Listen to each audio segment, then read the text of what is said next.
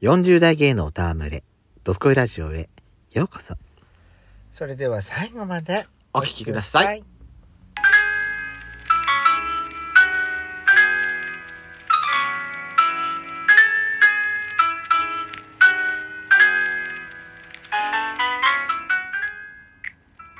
よしこと。ペソコのドスコイラジオドスコイラジオ皆さん。おはようう。ございます。こんにちこんばはん。ばん。この番組は40代キャッピリおじさん芸がトークの瞑想街道を喋り倒して荒らしまくる赤い原城番組です。今夜もぶりっ子のハートをわしづかみさせていただきます。というわけで、改めまして収録配信型トーカー嵐山シスターズです。今夜もどうぞよろしくお願いいたします。どうぞよろしくお願いします。はい何見てんのうんツイッタ何を見てたのー、いい男の アカウントが見あった、ほんとそればっかだよね。そう、飢えてるの。飢えてるっていうかさなんで収録始まるとさ、うん男嵐を始めんの嵐って何よ男あらあさりか男あさり始めんのあなたいつだって私はあさってるわあさりちゃんねあなたそうそう大体ねあのあさりちゃんのキャラクターで言ったら私たたみちゃんかもあーってこのネタについてけんの確実にね四十声かな四十は超えてると思うあ30代であさりちゃんはねちょっと厳しいかもしれな読んいで読んだことないか私ちなみにあさりちゃん漫画は読んだことなかったかもしれない、テレビしかないかもしれない本当、うん、うん、 何出たって何出たってなんかバケモンでも出たみたいな言い方するのやめてちょうだいなんかジェネレーションギャップですけどみたいな80年代ですから私えー、出た出た出たやだわーやだわーやだやだごめんなさいね70年代マウント取ろうと取って取っちゃった私やだわだからあさりちゃんはねないえだだいとこんちで読んだことあるかもしれないけどドラえもんほどじっくり読んだっていう印象がそこまでないんだろうなやっーぱんじゃあ私が畳ちゃんって言ってもわかんないんだりいやたたみちゃんわかるよあわかるけどエピソードとかをその鮮明に思い出すことはできない、あうんそうそううんそうなんだまあいいわ行きましょうはい本題今回はですねブリコ通信でございますはいえーっとですねお便りを紹介していきたいと思います、なんか最近さ何あの私いつもねなんかこう自分この「ドスコイラジオ」聞いてるとさはいやる気のなさ私いつもやる気あるようにこう前向きな気持ちでこうトトークに参加してるのに、なんか後ろ向きみたいな感じに聞こえるのはなんでだろうってねな必要以上になんか元気に喋んないとダメなのかなって思ってます。じゃあ元気に喋りましょうよ。うん、ねそうねそうね、じゃない私聞いまててさ、うんなんか私この時こんなにやる気なかったんだっけってずうん思うことねよくあんのよじゃあ元気に喋っていきましょうよ。そうね、うんはいはい。まあ、早速元気に喋って。はい。はい 宮おすすめですじゃないんですから、全くもう。こないだから、ほんとに。あよしここうなってましたよ しこよしこはいまさに今回のお便りそこです。何でかしばさんからいただいております。お二人の配信を聞いて、アイアム牧本、鑑賞してきま した。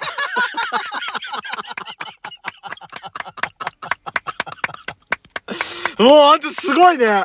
こあの、でかしばさんのこのお便り読むって私全然言ってないのにさ、ああんりがとうたすごいね。えそうすごいわ。髪がかってた髪がかかってた。ちょっとやる気出したらか髪がかかってきたんじゃないちょっ私との。さあん私のあんたなんかビビッときたんだろうね。ビビッときたのよ、ね、でかしばさんから、あの、発せられた宗派が、ヤシコのハートにビビッときたのよ、きっと。よしここうなってました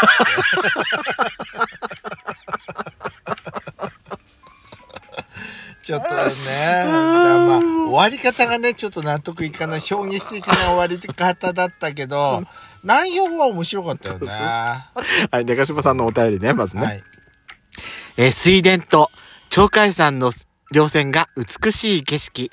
酒田駅と羽越本線、ヤシコさんが幼い頃に渡った横断歩道などなど、ラジオを聞いて予習していったので、省内の風景はじっくりと堪能できました。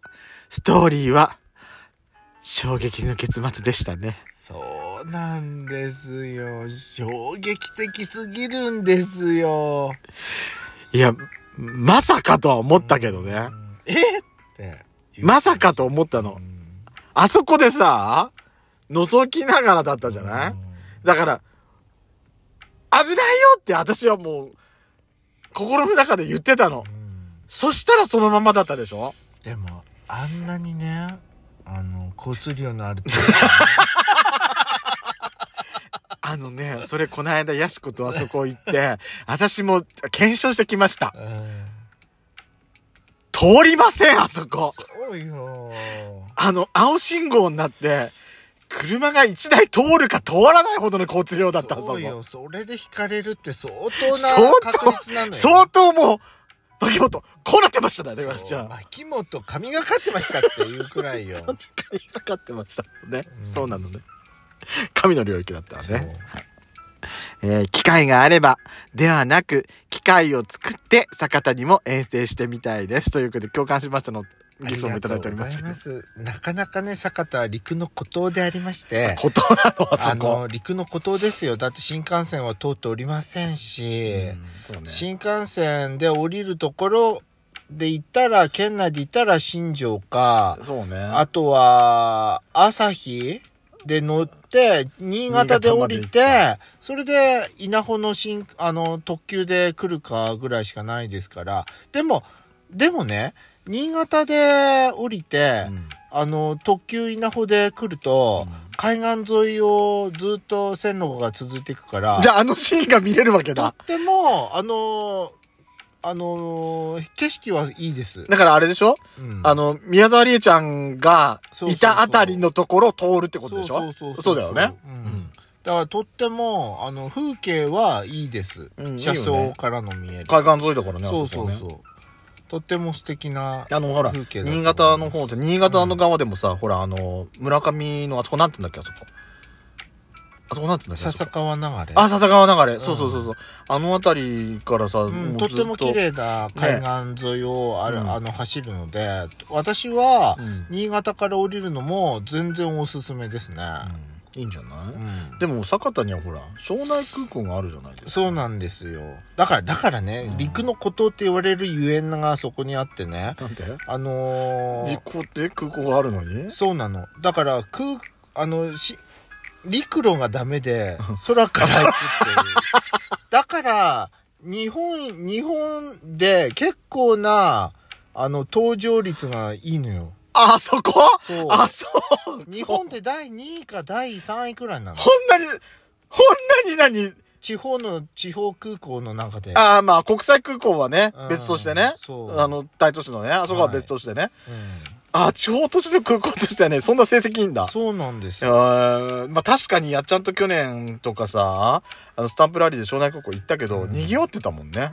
そうなんねですよ。イベントとかもしてたりしてそうなね。んです。山形空港よりは全然賑わってると思う。うん。あれで山形空港なんか入ったことないでしょあ、あるよ。ああるるけど。でも庄内空港より全然寂れてる感じはするでしょ、まあ、確かにね。ねうん庄内空港なんかなんかね、明るくて綺麗。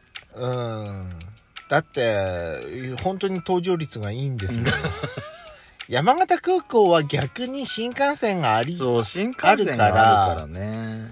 乗んないのよ、そうだよね。うんいやでもデカシバさんからほらこんな庄内の景色素敵でしたって言ってもらえてありがとうございますよかったですね今の時期はね白鳥がおち穂拾いしてますから田んぼの中で私あれしあの白鷺だと思ってた わ白鳥なのこんな早くしゃ白鳥来んのかよと思ってたもん私来ますデカシバさんからまたは2通目のお便りいただいております、はいえっ、とこれですね10月の31日ハロウィンの日にいただいたはいギフあの、お便りですね。ほうお二人の番組に出会って1年になります。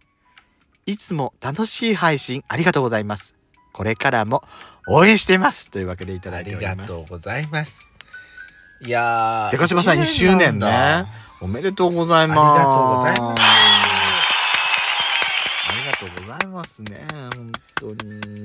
乗客よそうだよ。でかしばさんはだってこんなに山形に来てくれるリスナーっていないよ。そうそうよ。でかしばさんか、ちかとるさんよ。だよ。もううん本当に嬉しいわね。そう。ねえ、ありがたいわよ。ありがとうございます。うんあ、そっか、でかしばさんは、ああの、の、佐賀江には、この間いらっしゃってたのよ。あ、そうだったんだ。あ、ペソドコで聞いたあの、ビシケンイベントの時に、佐賀江まで遠出したんだって。あ、そうだったんだ。そうそう、足運んでくれたんだって。私、あの、ほら、県民賞でね、山形のラーメンうん。のやつ出てて、そうそう今、巷じゃラーメン屋すごい激コメらしいわよ。どこもかしこも。 1位奪還のためにってやわっかんないけ ど。て、あの、県民が立ち上がったってやつ立ち上がっちゃったのね。お立ち台に立ち上がっちゃったのね。あのね、あのーあれなの。県民賞でさ、なんかもう、新潟を目の敵にしたにした、うん言ってたけど、うんなんか、まあ、取材の受けてて、なんか受け答えしてたけど、山形県ってさ、うん1位になれるものがないから、1位になれるものがあるとさ、躍起になっちゃうのよね、どうしてもね。私別に、あの、別にそんな、まあ、まラあ、ーメンこれはまた別の機会にねそう、ねお話したいと思いまラーす。メンいいと思います けど。そうね。やっちょの好きなとこも出てたじゃんね。ああ、というわけで、また次回です。じえー、吸い上げ。